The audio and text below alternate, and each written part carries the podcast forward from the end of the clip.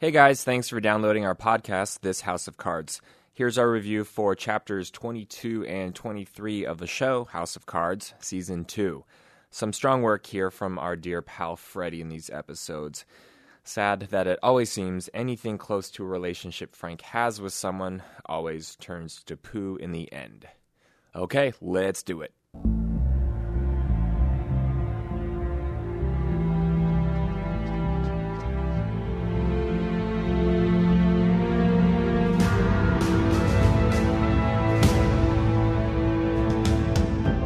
Hello, everybody, and welcome to This House of Cards podcast, an unofficial podcast about the Netflix hit show House of Cards. I am your host, Tyler Moss, here with my co host. Chris Husted, Tyler's friend. How's it going, my friend? Pretty good. How are you doing?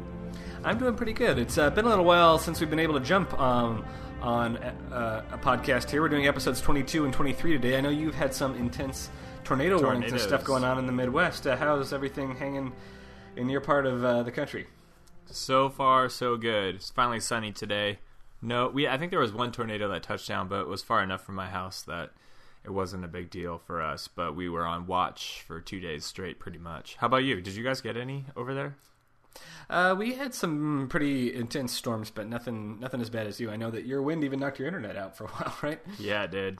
That was fun. That sucks. I'm sure that was fun, but I'm glad we're up and, and running again now. I'm sure that was fun, Chris. what are you drinking? Um, I'm drinking a Fire Rock Pale Ale from Kona Brewing. That's a Hawaii brewery. Nice. I did. I do want to say that even though it is the afternoon on a Saturday, I did go for a run earlier today, so I feel okay drinking in the middle of the afternoon. What are you drinking too. today? Uh, well, I didn't go running, but I did some hip hop abs, so I feel good too. nice work. You Um, I've got I've got three different beverages around me right now. I'm kind of alternating between them. I have a milkshake that I'm trying to finish, Oh boy. chocolate.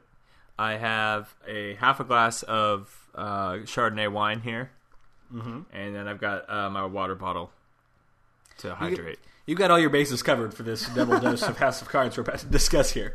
I also have an empty Sprite can. If you walked in here and saw me right now, you would think that I was hungover, which I'm not at all. I went to bed really early last night, but when I am hungover, if if you throw a coffee in the mix here, that would look like me on a. So we're saying you're not hungover, but you could be, and everything would be okay, basically. yes, yeah. Oh, excellent. Good to know. so, as I said before, we are going to cover episodes 22 and 23 of House of Cards today. We will take a break in between in case you haven't gotten that far, although by this time I'm sure many of you have binge watched everything and are just waiting for us to catch up with you. So, uh, of course, we appreciate your patience with that. Um, before we get going here, as always, anything, uh, any thoughts you have, comments on what we're talking about, questions, go ahead and post those at facebook.com slash this house of cards podcast. And please find us on um, iTunes at you know this House of Cards podcast there too. Review us, critique us. We appreciate that. Without further ado, let's ju- uh, jump into episode chapter Shut it down, twenty two, which is all about our friend uh, Freddy of Freddy. Freddy's Barbecue. Um, it's kind of a tragic tale. I would a little bit Shakespearean here we have going on. Um, so I really enjoyed that it was all about Freddy. I think it was nice to learn a little bit more about him. I think that guy's been. I mean, he's been a great actor this season too. With like, I, I think I bring up every episode.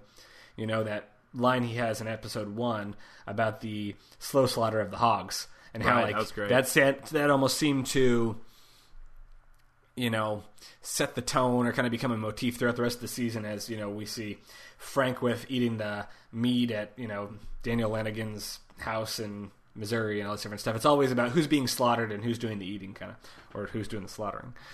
Um, so we open in this episode on Freddy. We see his house, his morning routine, his friends in the neighborhood.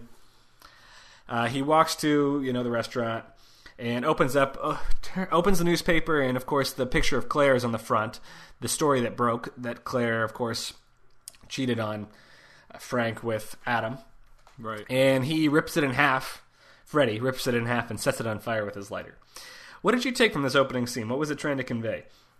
That kind of to me seemed like it was a move out of loyalty toward Frank. Um, that and he thinks that that's just garbage and not news and ridiculous. Uh, that that makes the front page, and also he wants you know he doesn't want to I don't know. I, I think he. It seems at this point in the episode, it seems like he doesn't want to acknowledge uh, Frank as nothing more than a customer. He is actually perhaps a friend. Right. What did you think? Well, I think that's true. Excuse me as well, and I also think that you know we open on seeing the way he interacts in the morning. You know, getting a deeper look into Freddy obviously is kind of uh, hinting at what's to come. A little bit of foreshadowing as to you know he's got this. I mean, a pretty solid life. Uh, you know, um, he doesn't have a lot. He lives in a small house. He kind of lives in Modest um, means. and modest means and maybe what some would consider to be a rough neighborhood, but he's happy. You know, people know him. He shouts his name and stuff like that. And he's about to fall into all this money, and it's almost as if the potential for that is going to hurt him more than help him. Ruin or, him. You know, yeah, potentially. So I thought it was a good, like I said, I, almost a Shakespearean kind of narrative we have going on here with Freddy.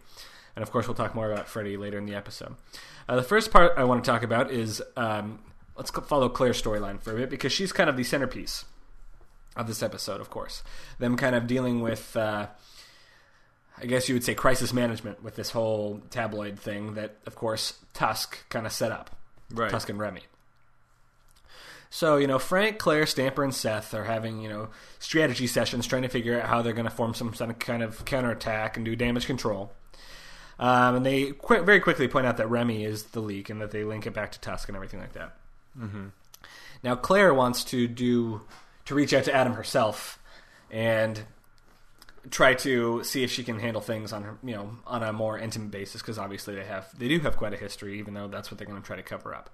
So we see Adam for the first time uh, this season. Obviously, he was a major player in last season. So Claire gives him a call and she asks him to deny the affair, destroy the picture, and then she says that they, you know, they want a copy to make sure there's nothing in it that links to his studio because they're going to form some kind of, you know, they want to prove that it's a false, so that way, you know, it can't be linked back to Adam or something like that. Uh, Adam also informs her that he has a live-in girlfriend from Bogota now. Um, that he has Right. moved on from Claire, and that he basically it sounds like almost a. I think he calls her a fiance, doesn't he? Um, I think so. Yeah. so, how do you think Claire took this information? What did you get take from this exchange? Because they, their relationship is always obviously very different from Frank and Claire's. Yeah, it's. It seemed. It, it, it seemed like initially Adam was always kind of this uh, extracurricular support that Claire had.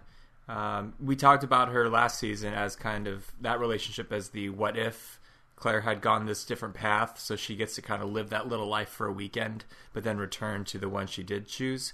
Um, so there, it, it's um, Robin Wright is such a masterful actress that it's really hard to read exactly what emotions are happening there. You would think there might be a tinge of jealousy, but it's also Claire we're talking about here. So she could have compartmentalized any type of jealousy, and this could be a strict, strictly um, strategic uh, um, reaction to it. It's really hard to tell. I would like to think that there is a little bit of jealousy there, but it's also a um, okay. How do I make this you know calculated way to? She ha- she comes up with a calculated manner to uh, transform this situation into her benefit. What did you? I think? agree with that. I absolutely agree with that, and I agree 100 percent that you almost see a hint of resentment or something there when Yeah. he, you know, when he tells her about the girl from Bogota. But I almost wonder. With a character like Claire, I think it's less that she wishes she was the one with Adam necessarily. Because at this point, I don't know that I think that's I true agree. anymore.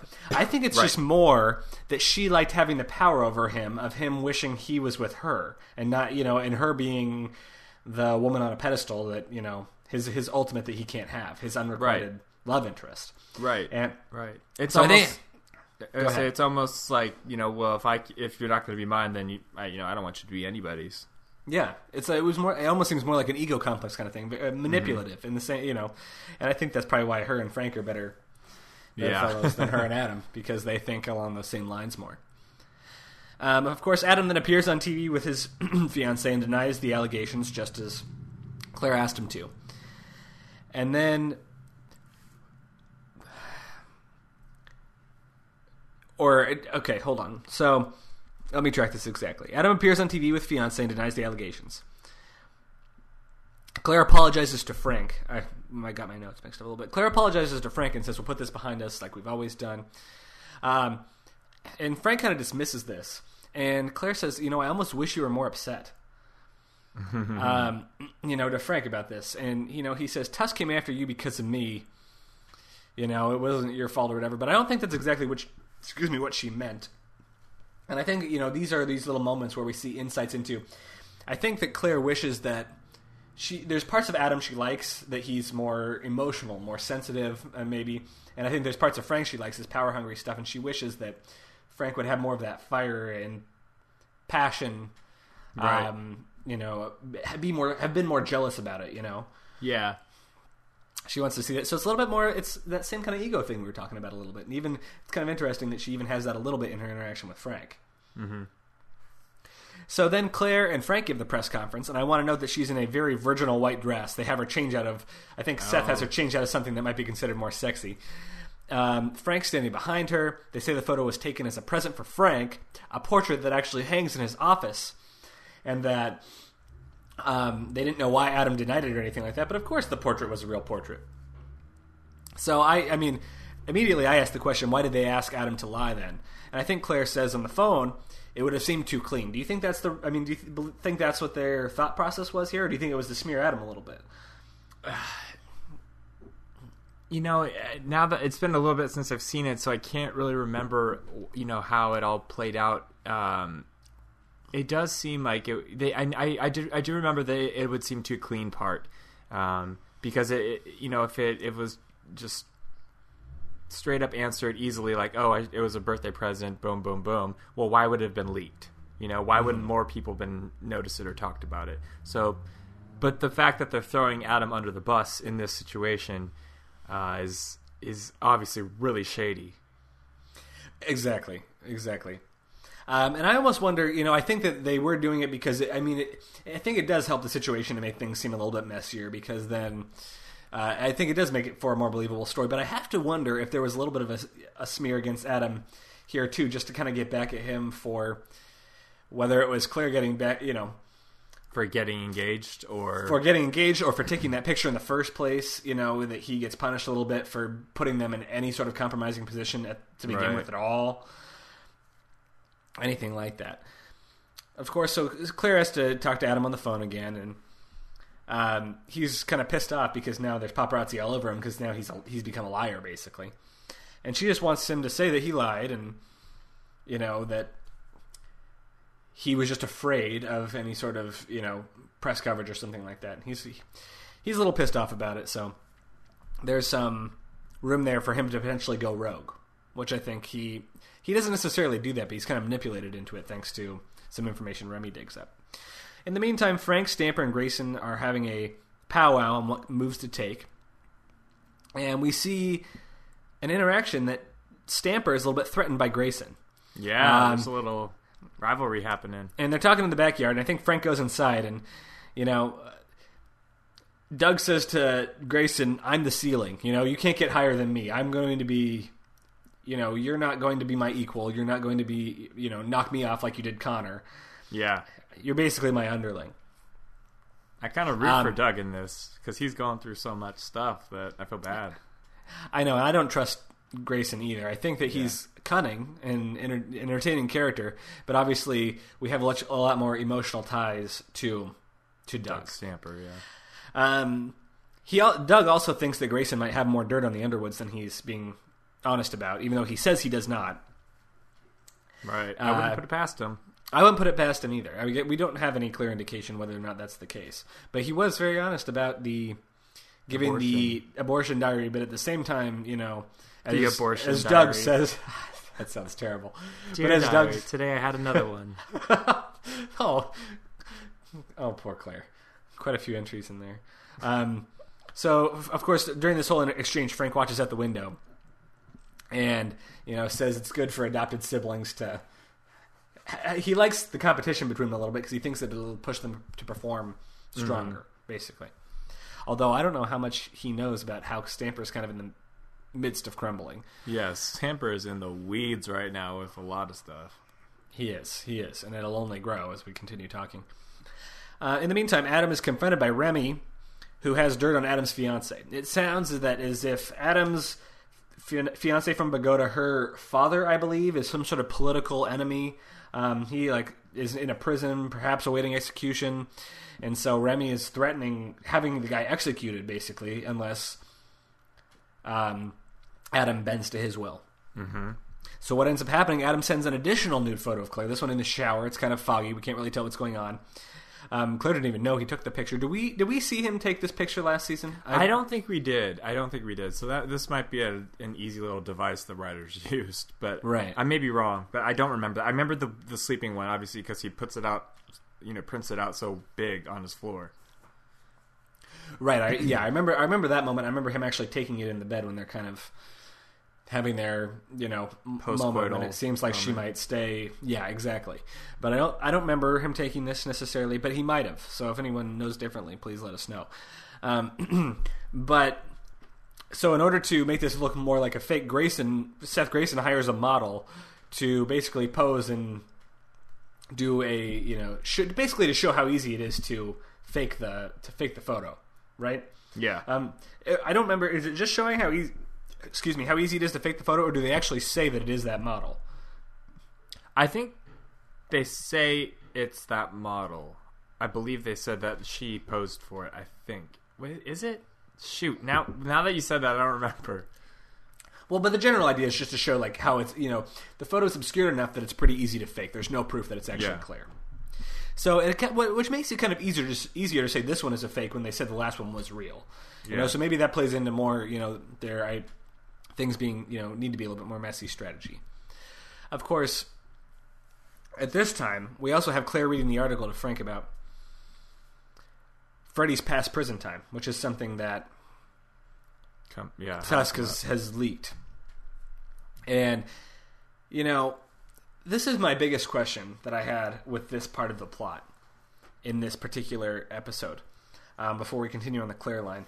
Well, actually, no. Hold on. Sorry, I'm gonna. I'll go ahead and bring that up when we talk. Let's when we get to the Freddy Freddy plot line. Um, but just finishing following Claire stuff here. So Seth and the model appear on TV. Um, they say they restaged the photo, insinuates Adam had an ulterior motive. So we're even more throwing more shit on Adam, basically. Which Adam right. kind of put himself in that position by bending to Remy in the first place and not coming to Frank and Claire. Adam comes to see Frank and Claire in person. He confesses to being threatened by Remy. He talks about Inez's father and Bogota and all that stuff. And we see quite the. We finally see an exchange. We've never seen Adam and Frank face to face. This is right. the first time, I believe, that we see them face to face. And it is a more fiery dynamic than we would expect. Frank keeps his cool at first, but then when Adam kind of gets all emotional, uh, there's some really good lines in here. I think Frank says to Adam, "Do not understand any history you have for what our marriage is or how insignificant you are in comparison." I don't remember if that's Frank or Claire that says that line in particular, but basically Frank... saying that Claire and Frank's marriage is more than just love, you know, just plain boring love, which is what, or you know, what whatever you know the super. I, I think it was real what Claire and Adam had. You know, I think it was real passion for each other, but I think what Frank is trying to convey is that their relationship has more of a foundation and joint ambition and a partnership, all these other things that we've talked about in the past. Um, and it almost, if you watch Claire's face during these comments that Frank makes when he finally kind of explodes a little bit about this, you see a smile on her face, I'm pretty sure. And so I think that she finally sees that little hint of jealousy that she was kind of saying when she said to Frank earlier, like, I wish you were more upset about this. That she kind of sees, like, he understands I think what we're supposed to understand from this, and this is my interpretation, I'm going to ask yours in a second, is that the reason it didn't upset Frank about the whole affair thing is basically because he knows that that was just about sex, basically. It was just a fling that she had with Adam, and he knows in his heart that their relationship is built on such a bigger, stronger foundation that goes beyond just the two of them that he didn't really have anything to worry about in the long run. I What's your take on that? I think that's right. Yeah, that's what I would say too. Mm-hmm. So they kind of steamroll at him between Claire and Frank, and basically say, I think that Claire gives he says, "We'll give you an out or we'll bury you." So they kind of give him an ultimatum, like, "You go with us or we will destroy your life." Um, and basically, I would say that Claire and Frank win again. Um, mm-hmm. They end up you know, Frank talks to Secretary Durant, and they end up saving Inez's father and Bogota. Tusk, Tusk no longer has the leverage over um, Adam anymore, so that, that kind of story is going to burn out. And we see an interesting inter- interchange with him and Remy here, where Remy's basically telling him this that we have nothing left. Adam's pretty much a lost cause. They beat us on this. And we see Tusk in this aviary in his house.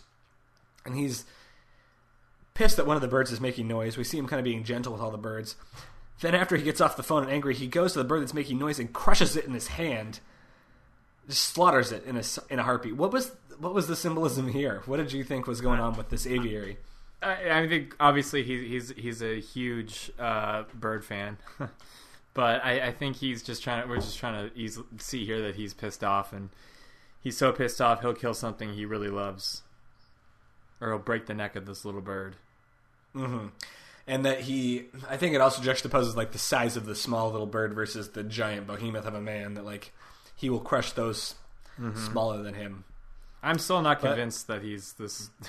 I mean this this whole ploy with the Claire photos.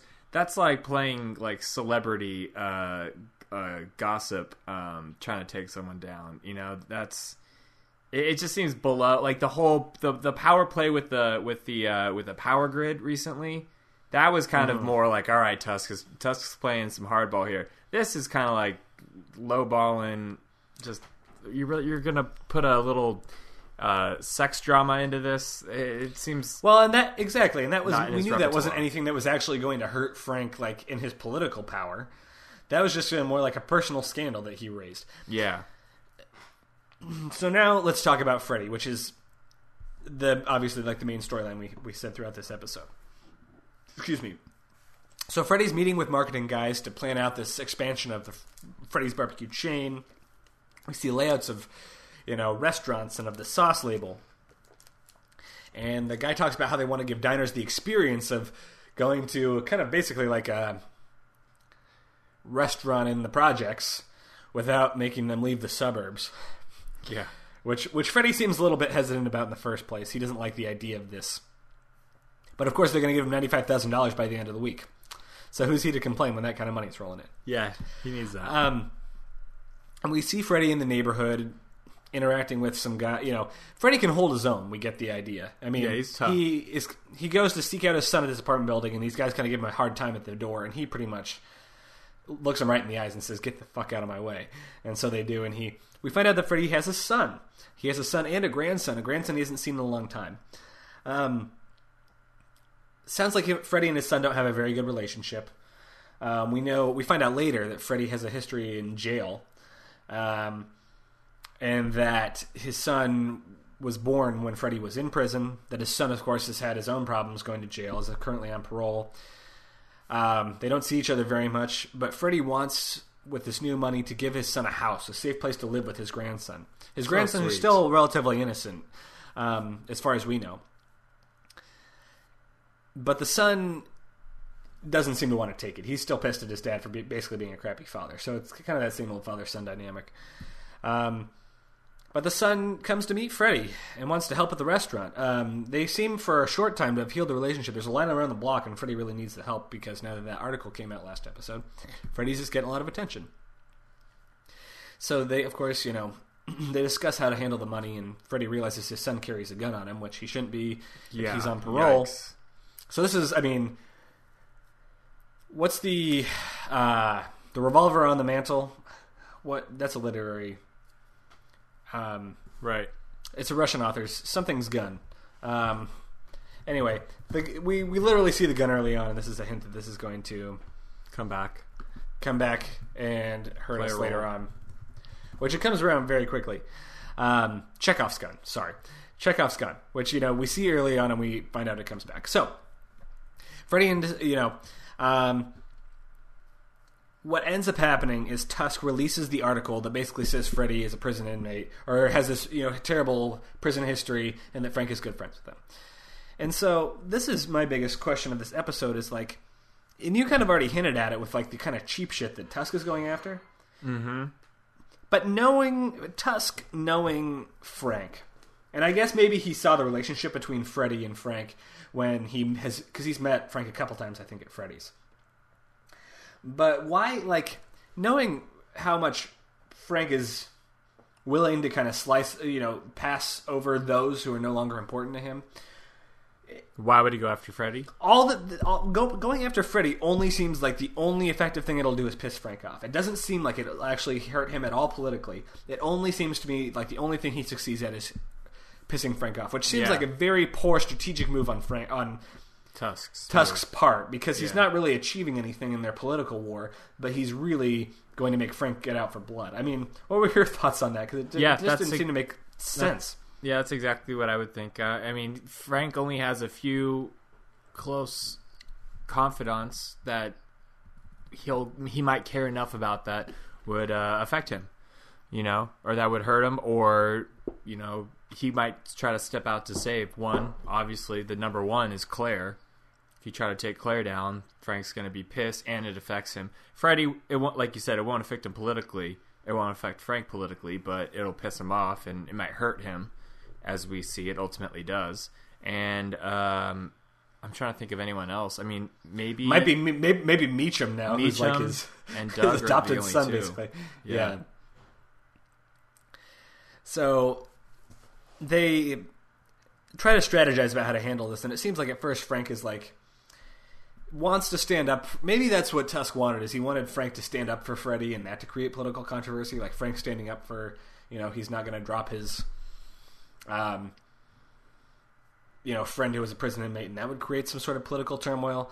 But of course, that ends up getting interrupted because Freddy's son is confronted by when confronted by the paparazzi, pulls out a gun while on Good lord, this show hates their uh, reporters or journalists. That oh, yeah, what a dick that guy was. so on parole, Freddy's son's going back to prison. It sounds like, and I mean, there's really no, no other steps Frank can take at this point. Like, it's probably for the better that this happened, though, because like I said, if Tusk's point was to get Frank tangled up in trying to stand up for his friend. And that was going to be political turmoil or take his mind off the game or something like that. By having this happen, Frank doesn't really have that option anymore because once it, you know, Freddy's son now is, is they have his prison history come out probably, and he's been caught with a gun pointing at a reporter. That doesn't look good. So Frank has No. no choice but to kind of cut ties. Right. Frank actually goes to see Freddy in the projects undercover in his sweatsuit and stuff. Um, but before he goes, Claire gives him the message that Freddy is dangerous because you care too much, and when you care too much, it blinds us. Which has kind of been, I mean, their Claire and Frank's, you know, motive going forward, like we like we were just talking about, is their willingness to have somebody on their team, and then as soon as they're not useful, leave them behind. And like you said, Freddy was not one of those people. Uh, Although- it's so sad seeing that happen though because they're Frank and Freddy were so cool and they it seemed like they lived in this different world, but in in reality, it seems Fre- uh, Frank just really liked Freddy's ribs. Well, I mean, I mean, I think I think Frank really did like Freddy, but it just got to the point where, after that happened with his son, I think Frank realized there was nothing more that he could do. yeah, that was and it. I and even going to Freddy's house, I think that he still wasn't quite sure how he was going to handle things. But then they have, of course, the conversation where, you know, Frank goes over to, to Freddy's and they play the jazz music and kind of you know we see them again mm-hmm. connect on a friendship level. And he has to tell Freddy that he needs distance from Freddy. He can't help him. And I think Freddy wasn't sure whether Frank would try to or not. Freddy, of course, says he has to sell the barbecue place now in order to get the money for Darnell's bail, for his son's bail. And Frank is maybe considering you know funneling the money to help get his son out and to keep the restaurant. But you know, Freddy it seems like is gonna you know if you're not, he says if you're not gonna stand up, he basically Freddy's message is if you're not gonna stand up for me publicly, I don't want your guilt money. I think he says specifically, I ain't gonna take your guilt money. Um, you know, we're we're just friend. You know, we weren't friends. We were just customers. You know, you I was your, you just came to my restaurant. You were just a patron. And so what? that was know, heavy. man. This Oof. it was heavy, and it was like I wrote here. Is this the end of Freddy? He's been so solid throughout this season. Um, I, I thought it was. And then, of course, uh, you know, as Frank's on his, on the way home, he looks, he gives this little soliloquy about, you know, do you think I'm a hypocrite? The road to power is paved with hypocrisy and casualties you can never regret. which is interesting because I feel like despite him saying you can never regret, this is the first time we do actually see Frank regretting a political decision he has to make. Normally, he's pretty fine at like, you know, doing what he has to, and you know, if even if there's casualties along the way. But this is one that actually seems to hurt him a little bit. Um, what do you think about here? What how did you feel watching this? What about where the relationship I with them this is going to go? this was the end of Freddy to me. I mean, Frank, eh, he's it's sad because he's he's played such a good role and it's such a good actor. I wrote his name down, Reg E. Cathey. But uh, yeah, that this is Frank not doing anything for someone he should be loyal to in an altruistic sense because it would tarnish him and his image. He has to move on to protect himself in a very selfish way. Absolutely, and I think that in also it's worth noting that we kind of sever Frank's final, or like you said, one of his last real friendships outside of politics, where he's actually Yeah. being honest with somebody, and you know, calling each other on a first name basis and stuff like that, versus you know, putting up a fake air with people as he does with President Walker and a number of other people. Well, now they're at the point where they just want to make Tusk suffer, of course, um, and that's what this whole you know is going to blow up into now. Is that Frank is just super pissed, which is exactly what I was saying. It's like all Tusk really did was poke a sleeping bear. He Yeah, exactly. and we have, of course, the end of the episode. Freddy closes the gates on his barbecue joint, uh, gives the keys to the franchisee guy, who j- they're not even going to open a barbecue place. They're going to knock it down and just sell the property. So it's it's literally the end So of Freddy's barbecue. Would you think they could just put a different label on the barbecue sauce and, you know, call it something else if it's really that good? But I don't know. And Freddy ends it with saying, "I ain't one for looking back," and he walks off into the distance with a look of purpose in his eye. Now, of course, you've watched the rest of the season, so you know whether or not we see Freddy again. I have not, and I hope this isn't the end of Freddy. Even if it's not, even if it is the end of him in this season, I, I hope we see him again. That Frank gets to the point where he can bring him back and help him. Maybe maybe if Frank becomes president, then Freddy can become the official White House cook or chef or something like that. That sounds amazing. So I, that's what I'd like to see. But it was intense. It was you know sad to see the rise and fall of Freddy in such a short period of time because he has been great, um, and definitely, of course, have enjoyed him. One more thing I want to point out from this episode, of course, we have this reporter in the meantime who's been doing a bunch of investigative stuff. Uh, we haven't talked about her too much because she's just kind of been in little clips just- here and there throughout yeah. the season. God, I've I've been wanting to talk about her, but because she hasn't had a major role yet, And she finally, yeah, she Now she finally kind of becomes a major character. What's her her first name again? I think I have it in my notes it, it's, I think it's Ayla Ayla. Ayla Sayyad. Right, and um, she, She's I mean, she's doing, she is, and she's a real intense reporter that will. She's really good at like the investigative stuff. I, She's like Frank, if Janine had made it to uh, the Guardian or something. yeah. Can we say that she's way better than Zoe? Just because? Oh like, my God, she's Zoe- ethical. I, well, and Zoe, I don't think was actually that great of a reporter. She, She was wasn't. just She she, was just, just good was source. sleeping with the whip, of, you know, with Frank basically. So she's actually a good journalist. Yeah. and she she grills Grayson, or no, I think when the reporters are grilling Grayson, she's kind of in the background, pissed off, and realizes like, this, "This is all bullshit. bullshit. I'm I'm going to go see Tusk in St. Louis. Yeah. Exactly. And she actually goes and confronts Tusk in St. Louis, which is a great scene. I love it. I, I definitely wanted to make sure we talked about. Um, she really pushes Tusk to talk about the Chinese politics and talks about all the connections she's found. Um, and he's done, of course, some research on her. We learned that she was embedded in Tehran at one point, and he tries to intimidate her by like giving her this like broken ancient vase that he you know he gives this story about how he this vase was like utterly destroyed in shipping. This thousands and thousands of years old super expensive vase but he had these guys working around the clock for a year to put it back together. Some but he, i mean basically he's just trying to intimidate her Yeah. and he gets in her face with this whole retaliation talk about how you know if you say anything about me i'm going to get back at you and I wrote here, I have a feeling she won't be so easily broken. I don't take Tusk's threats that seriously. I mean, we haven't really to. seen Tusk. I mean, I don't know that we've seen him really break anybody. Recently, he's just been very petty. You know, stupid, superficial sex scandal crap that has uh, isn't real power player moves. So yeah. I don't know. I, I thought I was more intimidated by Tusk last episode when him and Lanagin were having steak in the on the you know outside. And, That was cool. And they had Frank won. They had won a little battle, basically. Yeah, but I, I don't know. The, basically the crux of this episode was about you know Freddy and Freddy and Frank's relationship and kind of how Frank wasn't able to stand up for his friend when it mattered. Yep. Uh, what are your final takeaways before we move in and then episode, uh, chapter 23? Um, I think this uh, episode was about screwing peripherals around Frank, meaning Adam and Claire and Freddy, um, and and Frank only being able to really try to salvage one of those, and obviously who's going to come first, but Claire. It makes me concerned about how who Claire really is because she seemed like she did have a little bit more uh, feelings um, or uh, morals when it came to certain uh, scenarios, like like the uh, the girl who um, didn't want to end up going to be the poster child for the bill that they were trying to push through. Um, so it it kind of scares me to see what Claire might be capable of. Capable of just seeing how she totally flip flopped and threw Adam under the bus, even though he was supposedly like her number two confidant. You know, she doesn't have any friends either. So well, that now she has Trisha, but that's just a oh, that's a that's Minute- not a yeah, that's her just playing playing manipulation. dummy. yeah. Yeah.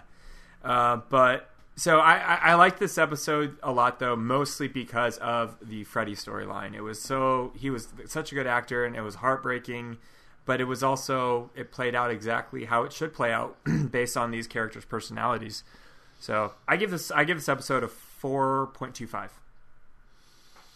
I don't normally give half grade or like fractions like you do, but I'm going to go ahead and I know, do the I'm same so- thing on this one. I'm going to do the same thing on this one because I did really, really like this episode, and I liked that the Freddy storyline is kind of what carried it through. And I think you make an excellent point that like it was hard to watch, and we wanted Frank to stand up for Freddy, but knowing how these characters function, it wasn't. It, it was. It was not something that was possible. You know, Frank it could just couldn't do handle it that way. But it was also I like the way they handled the Adam thing was also um, surprising to me. Like the way that they, you know, ended up, like you said, screwing Adam over. Well, I don't know. I thought there was a lot of good moments. Excuse me, throughout this episode. So I think a four point two five from me too. So that makes a solid eight and a half. All right, that's For a chapter good 22. score from us. Yeah, not bad, not bad, and it was Good a good episode. episode. So without further ado, we are going to dive right into chapter 23. So as I said before, if you have not watched chapter 23, shut off. Uh, it might be time to turn off this podcast and come back after you've watched it. Ready? Go. Three, two, one. Chapter 23. now, last episode with the focus on Freddy throughout. This episode, I would say Stamper's more of our I mean, a lot of stuff goes on around Stamper, but he is plays more of a core character in this particular uh, episode um, for big reasons. Particularly, I mean, let's talk about opening up and seeing our friend uh, Hacker Gavin back, who I did not think we would be seeing again. So I wrote with an exclamation point: "Hacker Gavin is back." Who is he track? Because we see him like tracking somebody on GPS, and I said, "Who is he tracking? Is he Stamper? Is it Frank?"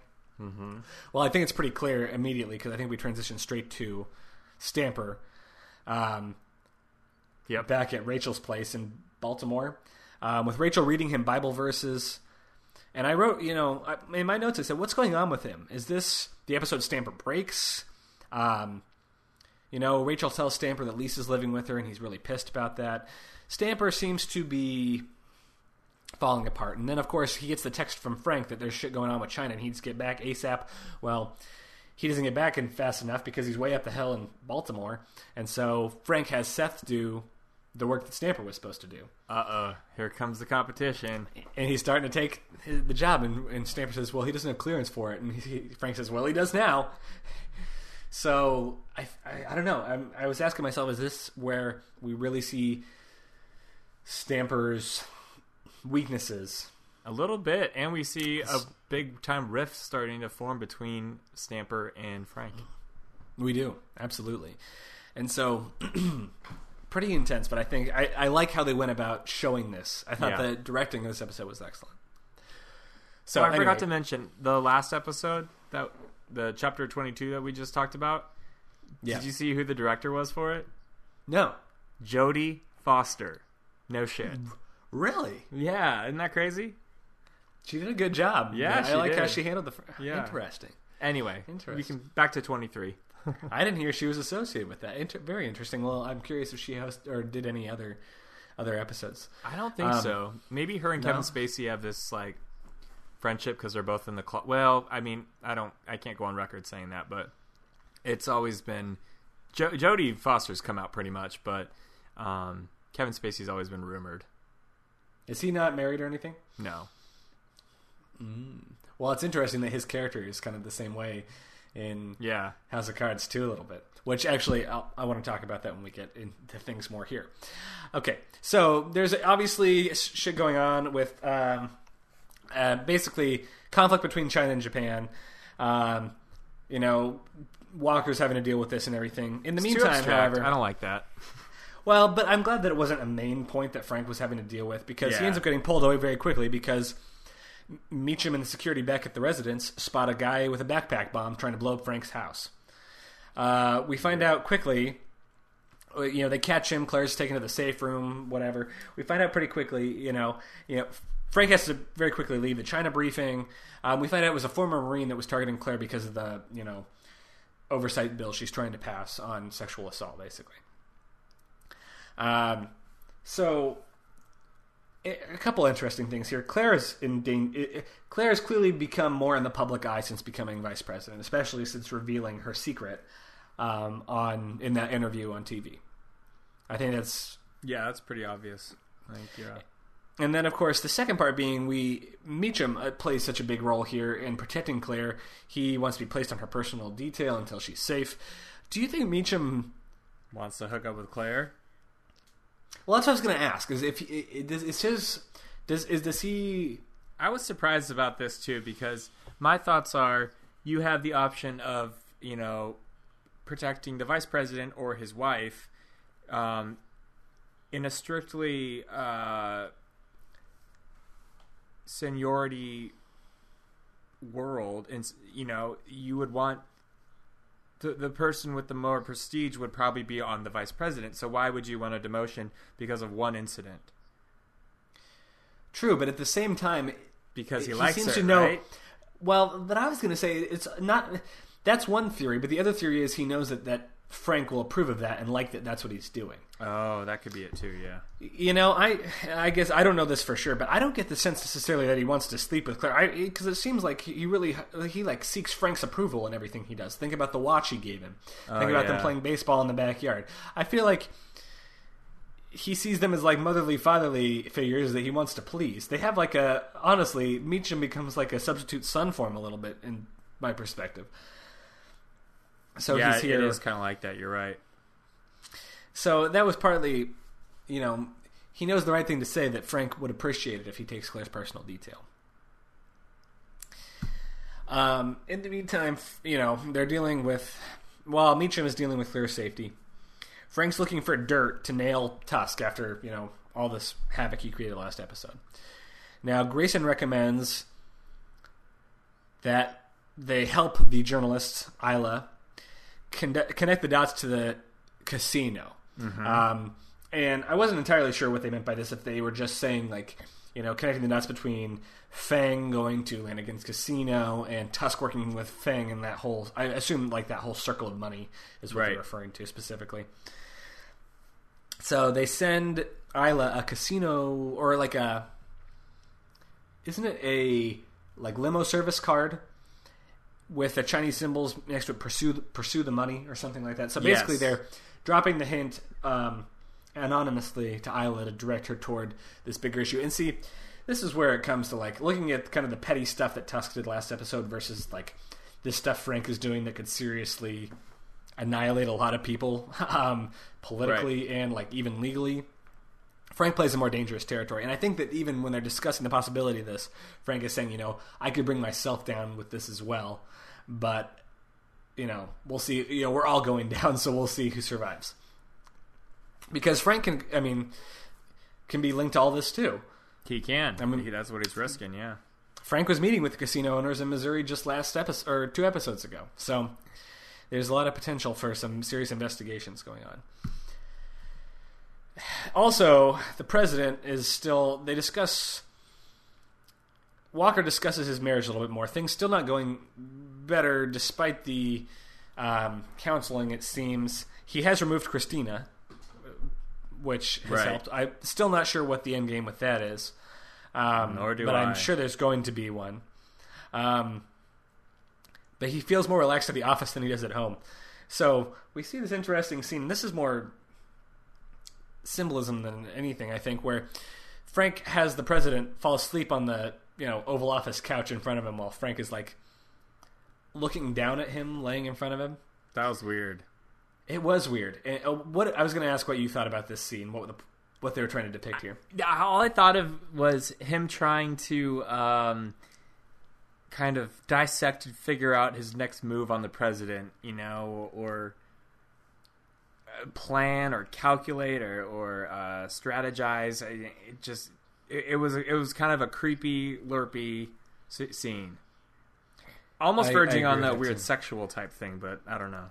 That's true too. I didn't even think of that because that is there's something awkward about watching someone sleep. And I mean, thinking back to even last episode where Adam took the picture of Claire, um, there is something innately sexual about that. So maybe there's I don't know more to that than I realize. Yeah. But but what I was going to say is visually the way that they have Frank sitting on the couch looking at the president as he's lying down, kind of arms crossed on the couch. It almost looks like Frank is at a wake for the dead president Oh, nice. I like that. Yeah.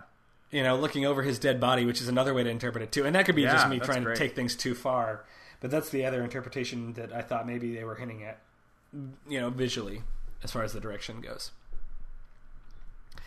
In the meantime, Ayla is, you know, doing her investigative journalism, hitting on, checking into the limo service uh, that takes the Chinese businessman to the casino. Excuse me. She's on the phone with Lanagin um, as he entrusts her to weather the assault. We we see kind of now she's roped in her editors and stuff like that because they realize the weight of this story that she's Something Potentially proposing. do. yeah. So you know, foreign money is being used to influence politics is basically the key story they have here, and they're not going to outright say it. They kind of want to hint at it. Um, but basically, Tusk and um, Lanagin are threatening lawyers. Well, first of all, they're not even admitting to a connection. But like almost immediately after they get off the phone with Lanagin, the editor gets a call from Tusk, and I want to say, good on that editor for not Yeah. like because it seemed it seemed for a minute there that maybe he was going to be like, well, th- there's a lot of investors, so maybe we should just not break this story just because it could hurt like you know this guy has a lot of influence and stuff like that. But when they you know, it hints at the direct connection between Lanagin and Tusk. He's like, no, we got to run this story because clearly that indicates there's a connection. Because I thought that maybe it was going to be one of those things where it's like power Editor kills wins, it. you know? Yeah. Where Which we would have some. been pissed because we've already seen that story happen a few times. I know. So I was. That's good. This is good. I- good, uh, good uh, well, spe- organization. we talked about this a lot more last season with Zoe than we have this season so far. But now that it's kind of come up more, I want to say, like, how do you feel about the journalism being depicted here versus the stuff being depicted last season with Slugline and Zoe and Janine and stuff? Yeah, I appreciate this one a lot more. This one seems much more accurate uh, of how it would go down in a bigger newsroom. So in a smaller newsroom, it's tougher. It might get killed because they're too scared or don't have enough uh, support. But when you're a bigger name like like Ayla works for, then I think they're, the chances are that they're going to continue with a story like this and not back down. But they're also going to, like they did in this episode, have lots and lots of editorial meetings where they go over every fact in this to make sure that they're protected and they're reporting the accurate, the most accurate story they can. What do you think? Exactly. I absolutely agree, and I feel like you know, nice. to some degree, we're seeing like examples of poor, poorly done journalism versus uh, you know examples of like really thorough, well done journalism, and we kind of get both sides of the media. So I, I appreciate this um, portrayal we're getting this Yes. season because it- I think it's. Uh, I hope it's more accurate. Um, I don't know that it is in all cases, but it's certainly something more noble to aspire to, as far as unearthing you know political intrigue. And I, I, I really liked even last episode how she was like, "This sex scandal stuff is bullshit. I want to go to the real." Yes, I love story." that because I would agree. I'm like, I don't want to do this story. Oh man, CNN would have covered that sex coverage like all day, every day for Yeah. three weeks or something. Like. Months. Um, so I, I've really been appreciating what's going on there, and it sounds like they are going to break the story, and the ripple effects of that are going to be felt throughout all you know, all of these different power players. In the meantime, back at the home, you know, discussing more this relationship between Meechum and everything, you know, Frank uses. Frank tells Meechum to call him Frank, I think, at one point or something like that. Like we see him developing even a closer relationship. Maybe Meechum's going to step up and take that hold of like the friend that Frank is now missing, Mm-hmm. um, the companion, the pseudo son. But we do have this super awkward scene where Frank puts on a headset to watch porn and Meechum walks in on it. Oh, it's so weird. First thing I want to say is that I thought, and I thought Frank was going to be watching gay porn, and that's Oh. what's going to be the bigger controversy because we were hinted at a little bit last season that Frank might be Bisexual. bisexual. I, I think he actually is bisexual. I, I, I mean, I, we saw I- him act on it. with um, Or and talk about the old days when he used to hook up with that one dude.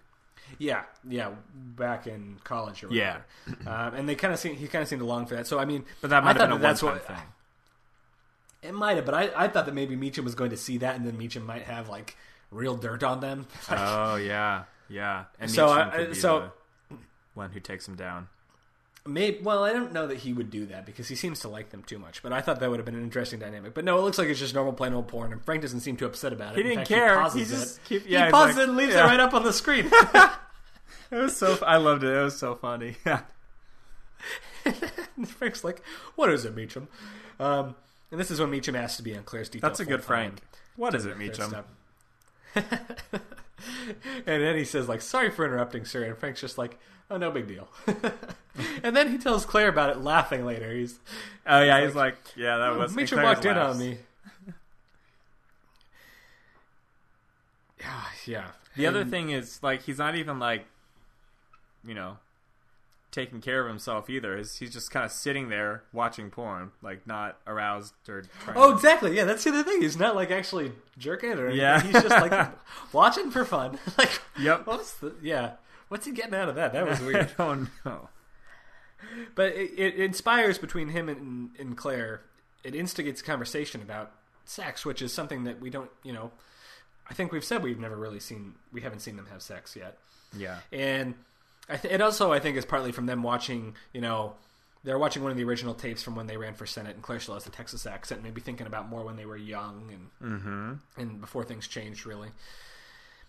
And Frank asks Claire outright, "Do you miss being with Adam?" Which I thought was like we see a very intimate moment because that's not something they've ever, you know, they didn't really discuss the affair after the affair happened, Right. you know. And she basically says no. I mean, and then Frank, you know, then she asks Frank, "Are you unsatisfied?" And I almost took this to mean like, I don't know. I don't know if this meant like sleeping around with other people or if it meant being with men. I, I maybe I, for some reason I was in that mindset.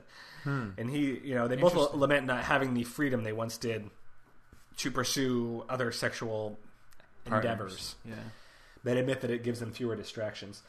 What I, what were what did you draw from this conversation? Because there was so much kind of innuendo and like vague comments going on that it was hard to really extract what was really going on. I mean, Yeah, I, I don't know. I really don't know. Kind of exactly what you hinted at there was probably the the, the as far as my thoughts went. Um, I didn't think I didn't take it as far as like do you miss being with men. I thought it was just more of a general. Do you like is am I giving you enough? Because he was watching porn. Oh, I, yeah, that's true. But I, th- yeah, I thought it was a very interesting, intimate conversation that they have, and Very honest. I'm very honest, and I'm not really sure where we're going with that. Yeah. like if we're gonna, I mean, maybe it'll be some like watershed moment when they finally start having sex again at the end of the season or something like God, that. Don't Tyler, all you want is a sex scene. Jesus. I, I'm sorry. let's. I want to see. Yeah. Let's let's see. Frank and Claire need to get it out at this point. I mean, come on, this is basically it's not even cable. It's beyond cable. It's Netflix. I mean, we got to see some. Got to see some skin here. That's true. That's true. Come on, step it up. Um, I will say that I think you'll be satisfied in some form by the end of the season. Interesting. Interesting. I'll leave well, it vague. and now I got to. Keep, I'm excited to keep watching and see what what develops. so the story breaks. Getting back to the main plot, the primary plot here. Uh, Ayla's story breaks. Um, you know, Grayson. Uh, and Stamper and Frank and everybody are kind of getting ready to heed the onslaught. Um, it's time for the president's press conference, so that way he is trying to talk about I don't know he, uh, the stuff going on in China and Japan in the air you know, waterway, and he's getting hit with questions about the Feng and Tusk relationship in the press conference. Um, it's open season basically. Everyone's fair game, as Frank said. Anyone has the potential to go down. We see pundits eating up Walker and Frank and everybody. Rachel Maddow, Sean Hannity, Chris Matthews, and I think it's on Chris Matthews that we see that you know Ayla being interviewed, and she links Frank uh, primarily to this whole situation too. So Frank is very prominently implicated. So like we said, he was putting himself in danger too. So this was really a hail mary where anybody could go down. He could be he could be self destructing too. But it's kind of like it's kind of like a suicide bomber here. If I have to go down, everyone's going to go down, and we'll see who survives. Right. Um, you know, Frank and a lawyer and Walker are, you know, discussing the game plan and how friendship or the Walker's friendship with Tusk might imply guilt by association with the public. And Frank tells Walker that, you know, he reveals that what he was keeping him is that, you know, once the bridge was approved, the GOP money would stop. And so Walker, you know, finds out that all this was kind of what Frank was shielding him from, so to speak.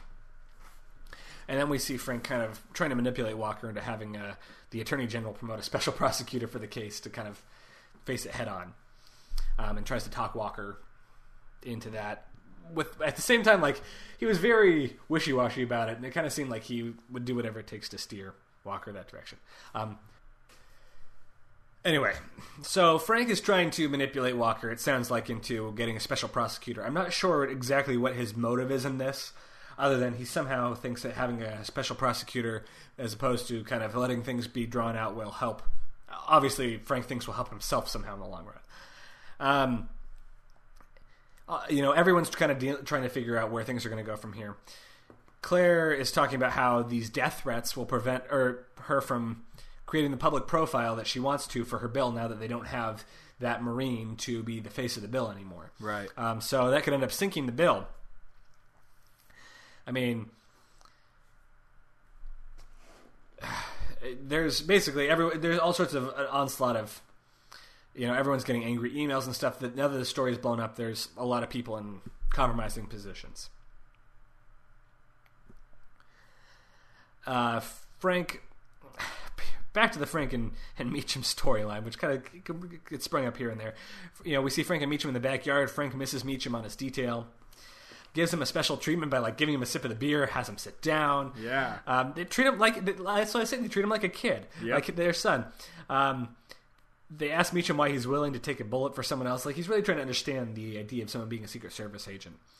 Claire comes out with a beer too, and then she sits on Frank's lap and like they all toast Meechum for his loyalty. And I was just questioning, like, what's their end game here? Do they have a child complex? Do you know what the end game is, or is it? I, Not I know? I know what the end game is, but I can't tell you. But yeah, you're picking up on a lot of the right signals. So obviously they're really throwing this in our face. Uh, there's there's there's like this um, walls that come down with Meechum that only happen in you know close like family type relationships. They're bringing him into their inner circle for some reason, Yep. and I'm not entirely sure why. He does seem very loyal, so I'm not sure what the whole point of it is. But they seem to be doing that, and of course, you know this whole um, the whole kind of Frank storyline ends this episode with Walker um, wants to seem proactive and hire the special prosecutor. He basically falls for Frank's you know push. He goes the right direction Frank wants him to, which makes me wonder if. Frank thinks that it will hurt Walker but not hurt him somehow to have the special prosecutor involved. Frank must think that there's a way for him to handle a special prosecutor.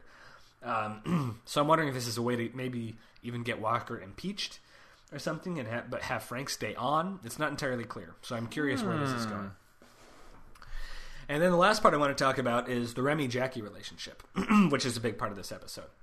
You know, we once again Remy and Jackie are in bed. They're kind of developing a relationship. Um, this is where we've seen them for most of the season. Really, I feel like more than you know we see them for bits and pieces outside, but they spend a lot of time having sex. Um, and of course, Remy asks Jackie about her tattoo, and we li- she says something about how she likes the pain, and it helps her deal with you know how many people she had killed when she was working in the military and stuff. That's the like most boring plot point in her character I think ever. it, it makes her. It's kind of one dimensional, isn't it? That's what it is. And it, I don't know. I you want her to be more badass than that because that sounds like such a cliched thing, Yeah. right? I wanted to feel the pain because I caused so much pain. Exactly. Um, and then we see Claire, you know, Claire meets with Jackie in Jackie's office, and Jackie basically reveals that she's not going to sponsor the bill in its current form, Yep. um, the military bill, and that she uh, not only will she not sponsor it, she would actively fight it if this particular bill, you know, when it's presented on the floor. Claire is super pissed about this, Yeah. and I don't think that Jackie realizes the enemy that she's creating here. Um, I, I wrote Jackie's making enemies she doesn't want to have. She doesn't quite understand what she's doing to herself.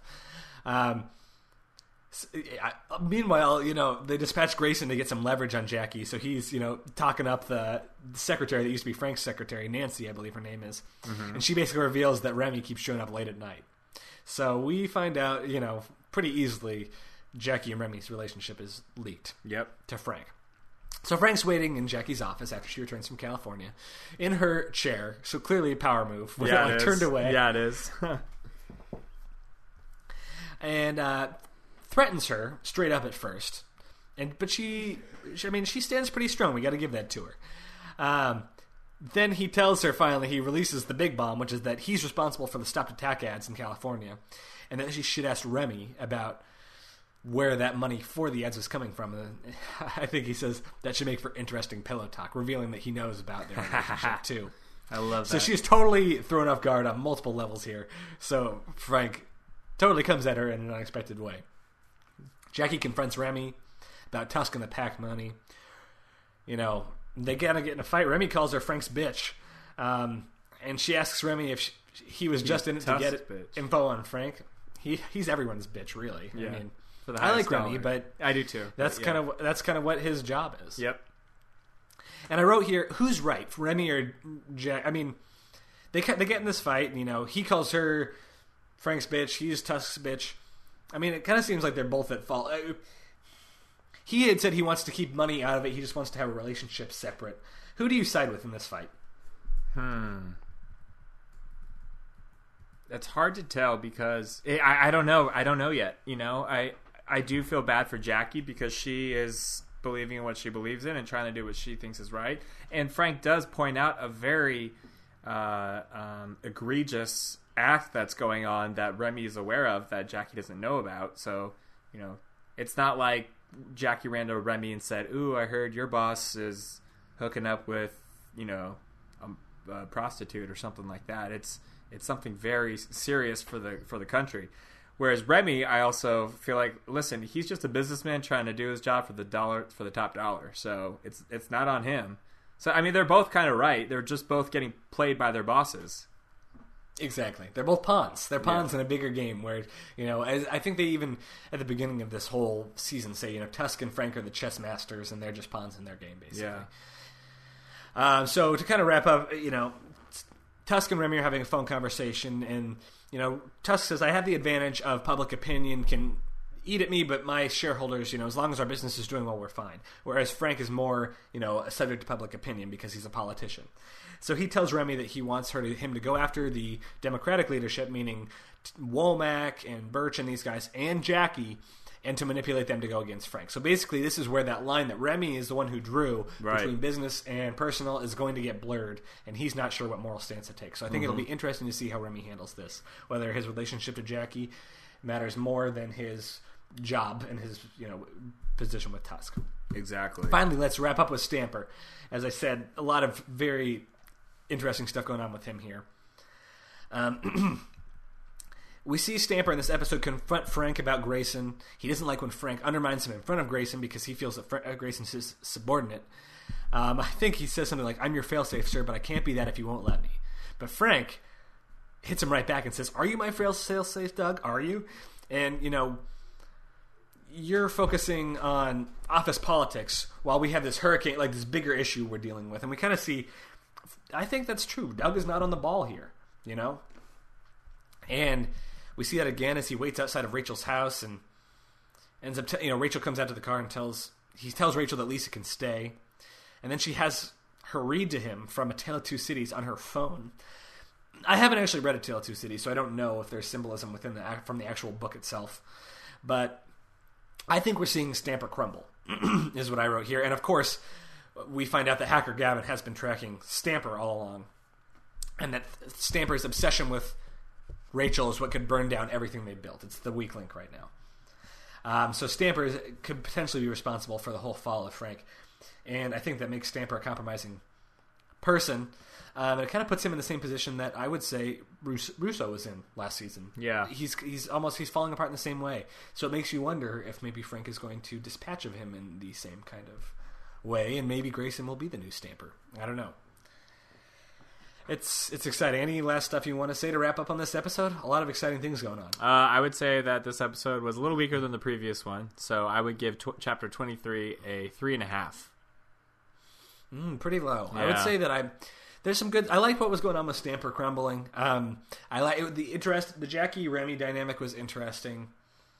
Uh, don't know what's going on with the whole Meechum thing. That was kind of weird.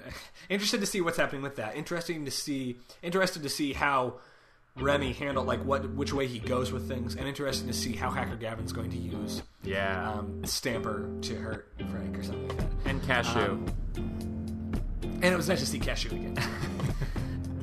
so I think I'm I'm going to be a little nicer. I didn't hate this episode. I'm going to give it a four. So I think that makes it a seven and a half. So you're right, a little bit less than last episode, but still a solid one. yeah, still solid. A lot of lead-ins to bigger questions that I'm excited to have answered in upcoming episodes. Um, All right, well, I gotta without, go. without further ado, Frank, um, Chris has got to get running. So we once again appreciate you all for joining us. Got a hot date. And um, we will be back with the next two episodes pretty soon. Um, I can say, All oh, I, I am on Twitter. Oh, sorry. Twitter and Instagram at Chris Husted. Tyler, where are you at? Both as well at TJ Moss 11. Okay, All right, folks. Have a great night. We'll talk to you soon. I don't wanna be your friend. I just wanna be your lover.